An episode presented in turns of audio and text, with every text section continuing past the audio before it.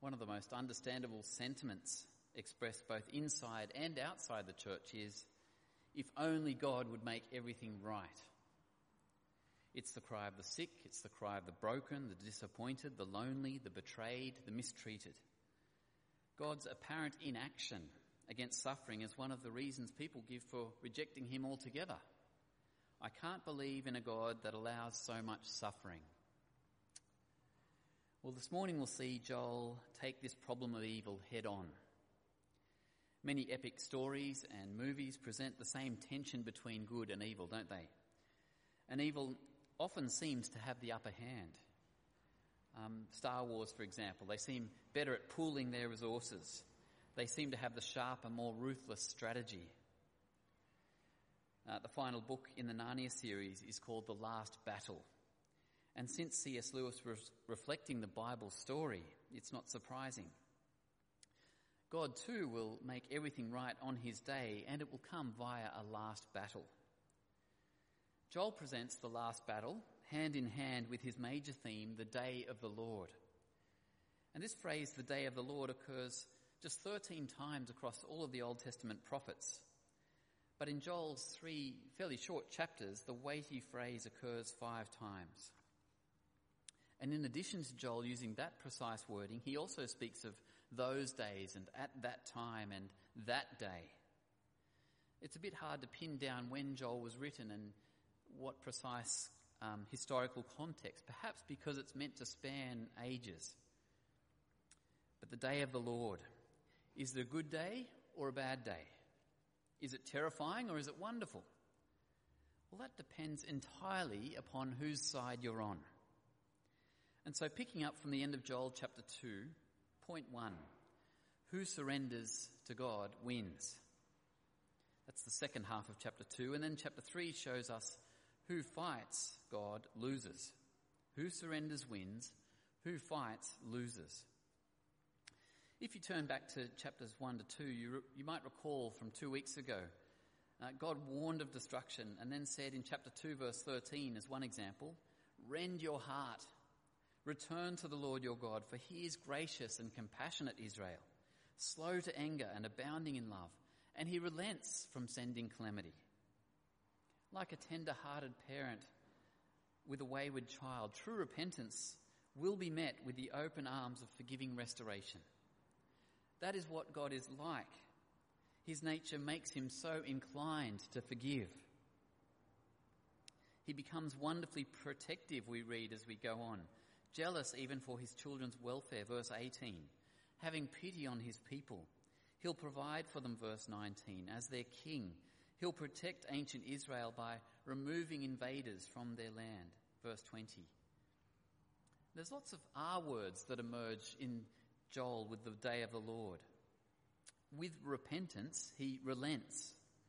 And then there are promises of restoration and revitalization. And in chapter 3, a terrible reckoning. Notice here in chapter 2, 19 to 20, God restores what the locusts and the raiding armies took away in chapters 1 to 2 and he reverses the judgment consequences of Moses' law that they'd been breaking ever since they received the law. Verse 19. The Lord replied to them, I am sending you grain, new wine, and olive oil, enough to satisfy you fully. Never again will I make you an object of scorn to the nations. There are promises like that to Israel that seem to transcend local circumstances. Never again will I make you an object of scorn. Something eternal is underway. And it continues in verses 21 to 27. And I just pick up a few verses. Surely he has done great things. Do not be afraid, land of Judah. Be glad and rejoice. Surely the Lord has done great things. Do not be afraid, you wild animals. Restoration beyond humanity into animal kingdom. For the pastures in the wilderness are becoming green like Eden. The trees are bearing their fruit. The fig tree and the vine yield their riches. Be glad, people of Zion. Rejoice in the Lord your God. The end of Revelation, the end of the Bible, of course, finishing that picture of Zion and the restored people of God with him. That last phrase there in verse 23, in the Lord your God, if we pause there, Joel's name, Joel or Joel or Yahweh, means the Lord, the Lord is God.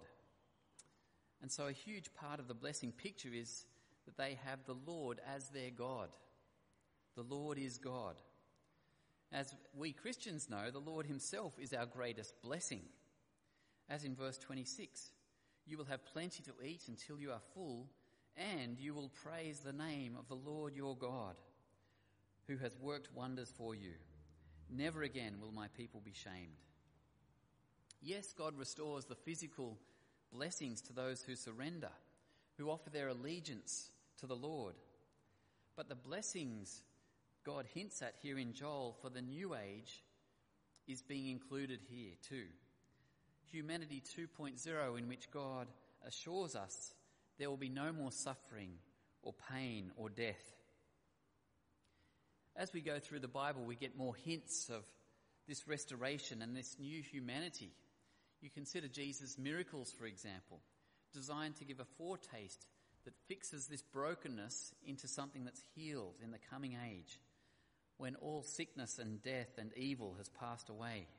Just little tastes through the miracles of what Jesus will do ultimately. We get a taste too in, in the book of Acts and the church age that we live in now, when God's Spirit will fill forgiven, sinful hearts like ours.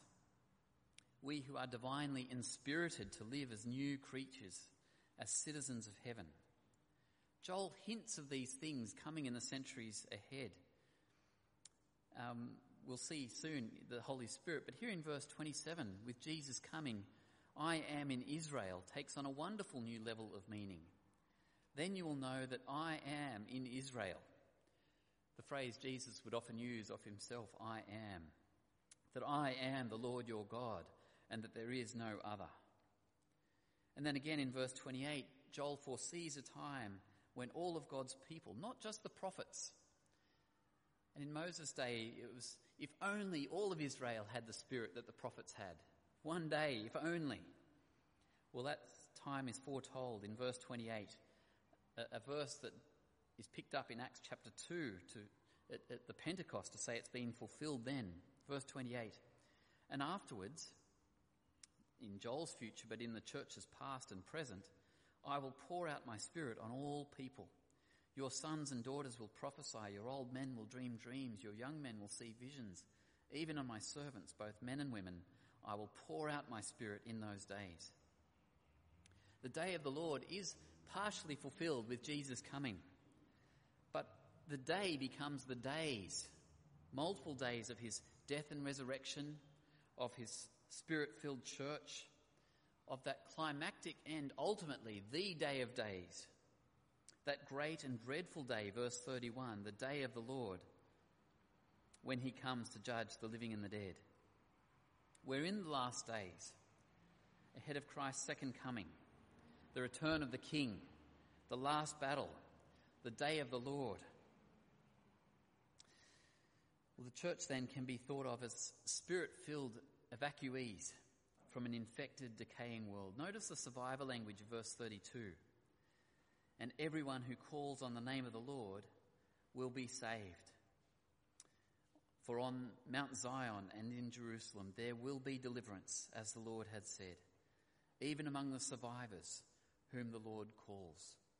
We shouldn't be su- surprised that society is large and the church is relatively small. Being saved, some, some will be delivered, there will be survivors. But God is still doing his saving work. He's still calling people into his kingdom. And that's why aged care ministry matters. That's why community outreach like K Central and Carols Tonight matter. It's why kids ministry matters and compassion ministry. Why we're ready to sacrifice all kinds of preferences for gospel ambitions. Tens of thousands of people live around us in darkness. But God is calling people to salvation. And his primary means of doing that is churches like ours. A flood is coming. The dark clouds and first drops are falling, but there's an ark, a church, and our doors are still open. We call out surrender to God in order to have the coming Eden that he promises. Because on the other side of the coin, point two, who fights God loses. Who fights loses.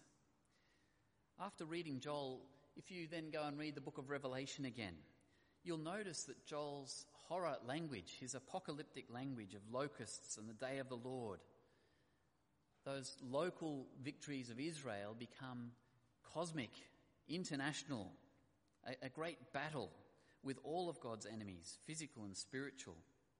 Look with me at verses 1 to 3 of chapter 3, where battle lines between Creator and all nations now are drawn.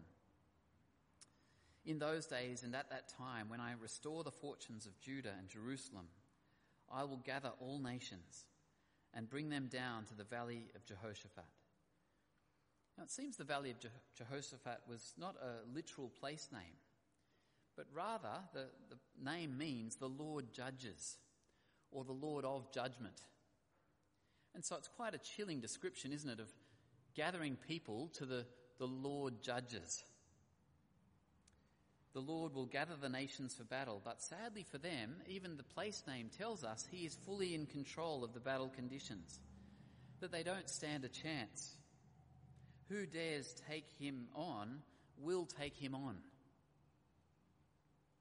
The terrible mismatch of power brings to mind other war situations.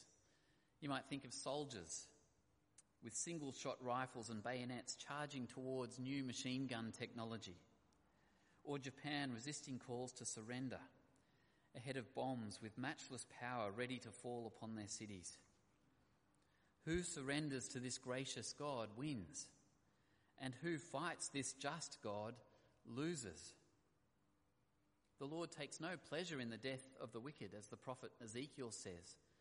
But the warnings of the prophets and of Jesus and of John in Revelation are meant to offend our sensibilities and upset us because the reality of war with God is far worse than the warnings. Why doesn't God just end the suffering? It's the cry of those who are suffering, it's the cry of the world. We need to be careful not to say it from our director's chair. And we need to think carefully, I think, before thinking God can end all the suffering without harming anyone, myself included. Make the world right as though the procedure should be simple and painless. Uh, recently, I rallied the bravery to have a go at fixing our washing machine. It was leaking over our, uh, our laundry floor for some weeks, just drip, drip, drip. I pulled it apart and I watched videos, and the calm technician on the YouTube video said, This is an easy fix, it only takes about 20 minutes. Well, I ordered the part I thought was faulty. I pulled the thing apart, I wrestled and heaved, and I tried really hard not to swear. And after two and a half hours, that simple 20 minute repair was done. I gave myself a 7 out of 10 chances that I would be able to do it in however many hours. But it worked. And a tiny piece of metal was the culprit, a little pin, but serious enough to have me pull the whole machine apart, virtually, the front of it, and keep me occupied for a morning. Now, when an, an atheist or a Muslim or a Christian or whoever else calls upon God to make everything right, the enormity of the problem, the enormity of the fix, well, it really should be recognized. A tiny cavity in a tooth might require a drill and specialist intervention and hundreds of dollars to fix. An infection can require amputation. A little melanoma might require a scalpel and painful skin graft. If fixing a washing machine is trickier than I expect, is it at all reasonable to expect a painless treatment for sin, for evil that entangles everything in our world? A disease that permeates everything with its consequences, including every human mind, heart, and will. How could God fix everything? How could God sweep away sin without sweeping away me and you at the same time? People asking God to fix everything are asking for far more than they realize. They are calling for a wholesale spiritual, physical, moral excision. Everything amputated, if that were possible, to replace everything old with something new. We would need a global cleansing. Sinful hearts are our world's problem. The justice of God's judgment is only hinted at here, but a coming trial implies that all that happens will be fair. In verses 2 and 3 there. There I will put them on trial for what they did to my inheritance, my people Israel, because they scattered my people among the nations and divided up my land. They cast lots for my people and traded boys for prostitutes. They sold girls for wine to drink. And then in verses 4 to 8, the just, fearsome judge raises disarming questions and charges the nations. You have done this, therefore I will do this. And notice their human rebellion sounds pathetic. He asks the wicked cities, Now what have you got against me, Tyre and Sidon, and all you regions of Philistia? Famously immoral places. We might say in our day, Las Vegas. What have you got against me, Las Vegas? Why do you tell me that I need to do things differently? Amsterdam or Bangkok, King's Cross, Sydney, and countless other places. Are you repaying me for something I have done with your rebellion? If you are repaying me back Verse 4 I will swiftly and speedily return on your own heads what you have done. And then in verses 9 to 13, the last battle invitation, the terms are drawn up. You who choose to fight me still, it's time. And Psalm 2 expresses this in a similar way. The kings of the earth take their stand against the Lord and against his anointed one. As the Psalm 2 song puts it, you kings be wise. You rulers hear the Lord's decree. He sees, he knows. He'll judge in fearsome majesty. It happened with Jesus at Calvary. And every person is still choosing sides. Am I on the Lord's side or not? All need to know that life is a spiritual choice. That there are two types of people in the world, not the good and the bad, but those who surrender those who acknowledge their Creator, and those who actively or passively reject His right to rule their lives. Respect for the Creator is the mark of the civil. Respect for the Creator is the mark of the civil.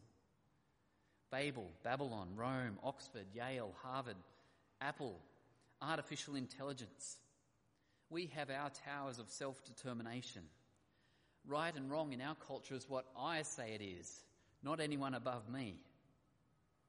To such humanistic hubris, which hurts our broken society much more than it helps us, God will one day bring it all to final confrontation. Verse 9.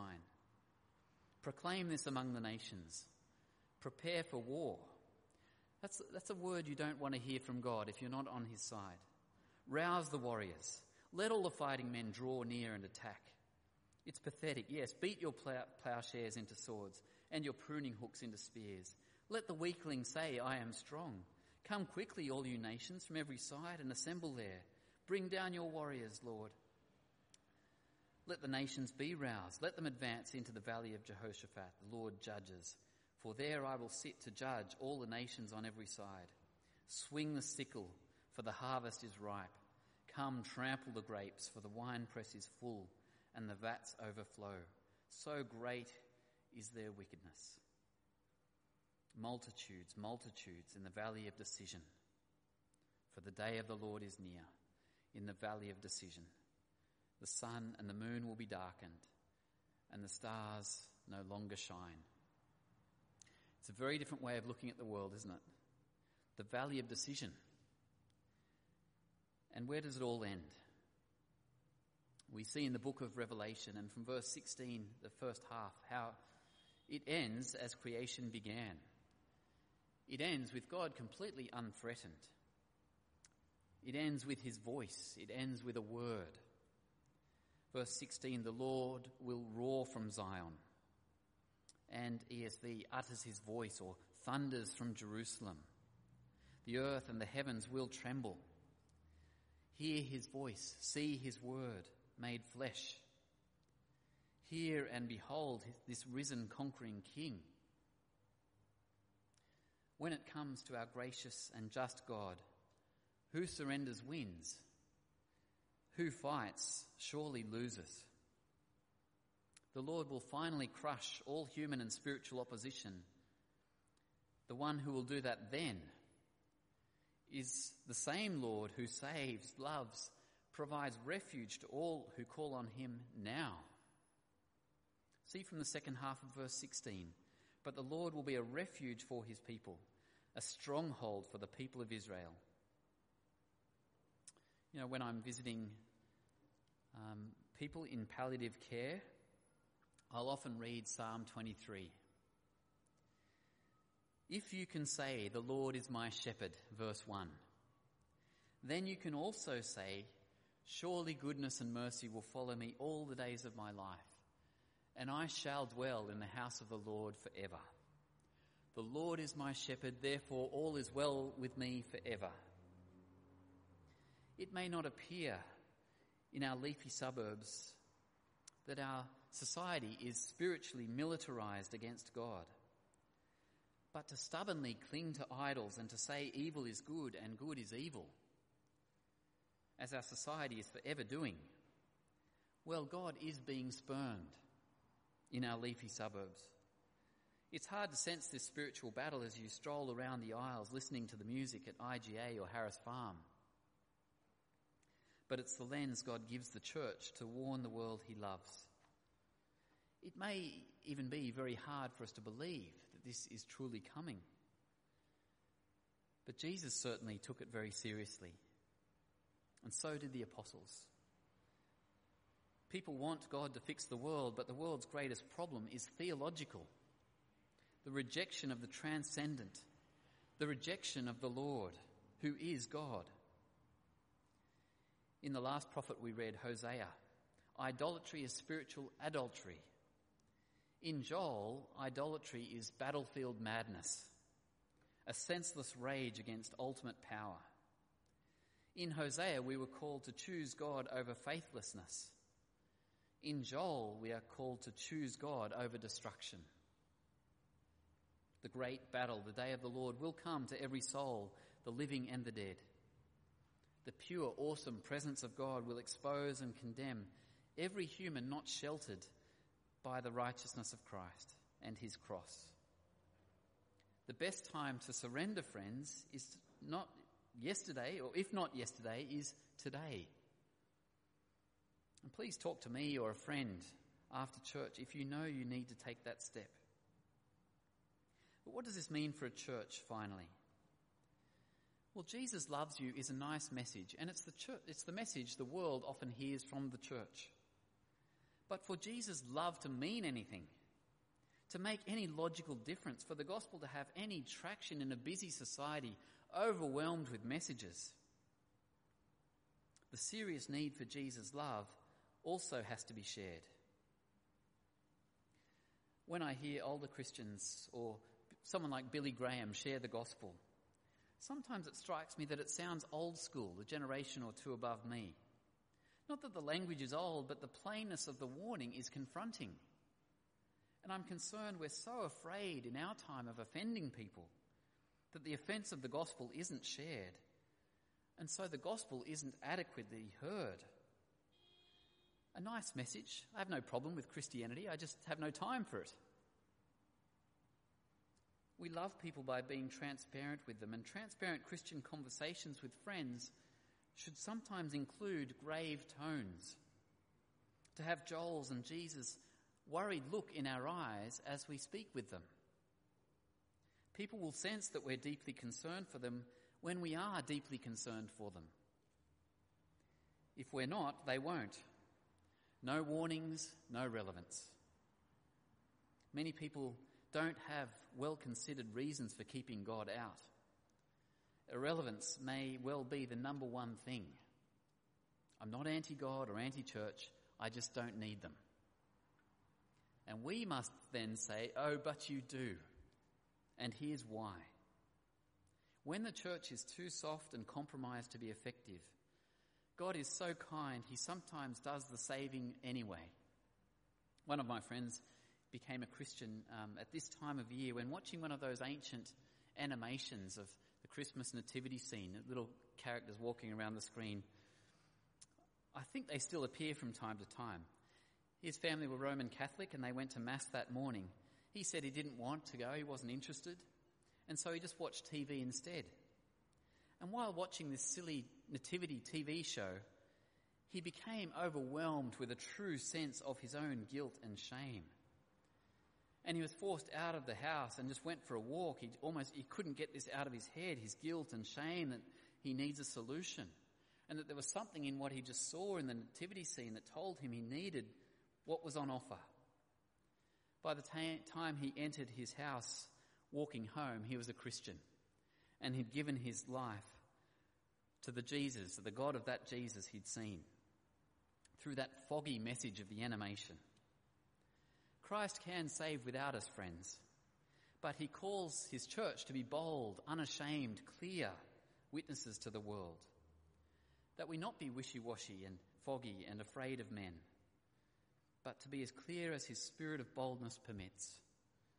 When it comes to God, who surrenders wins, who fights loses. Well, let's pray.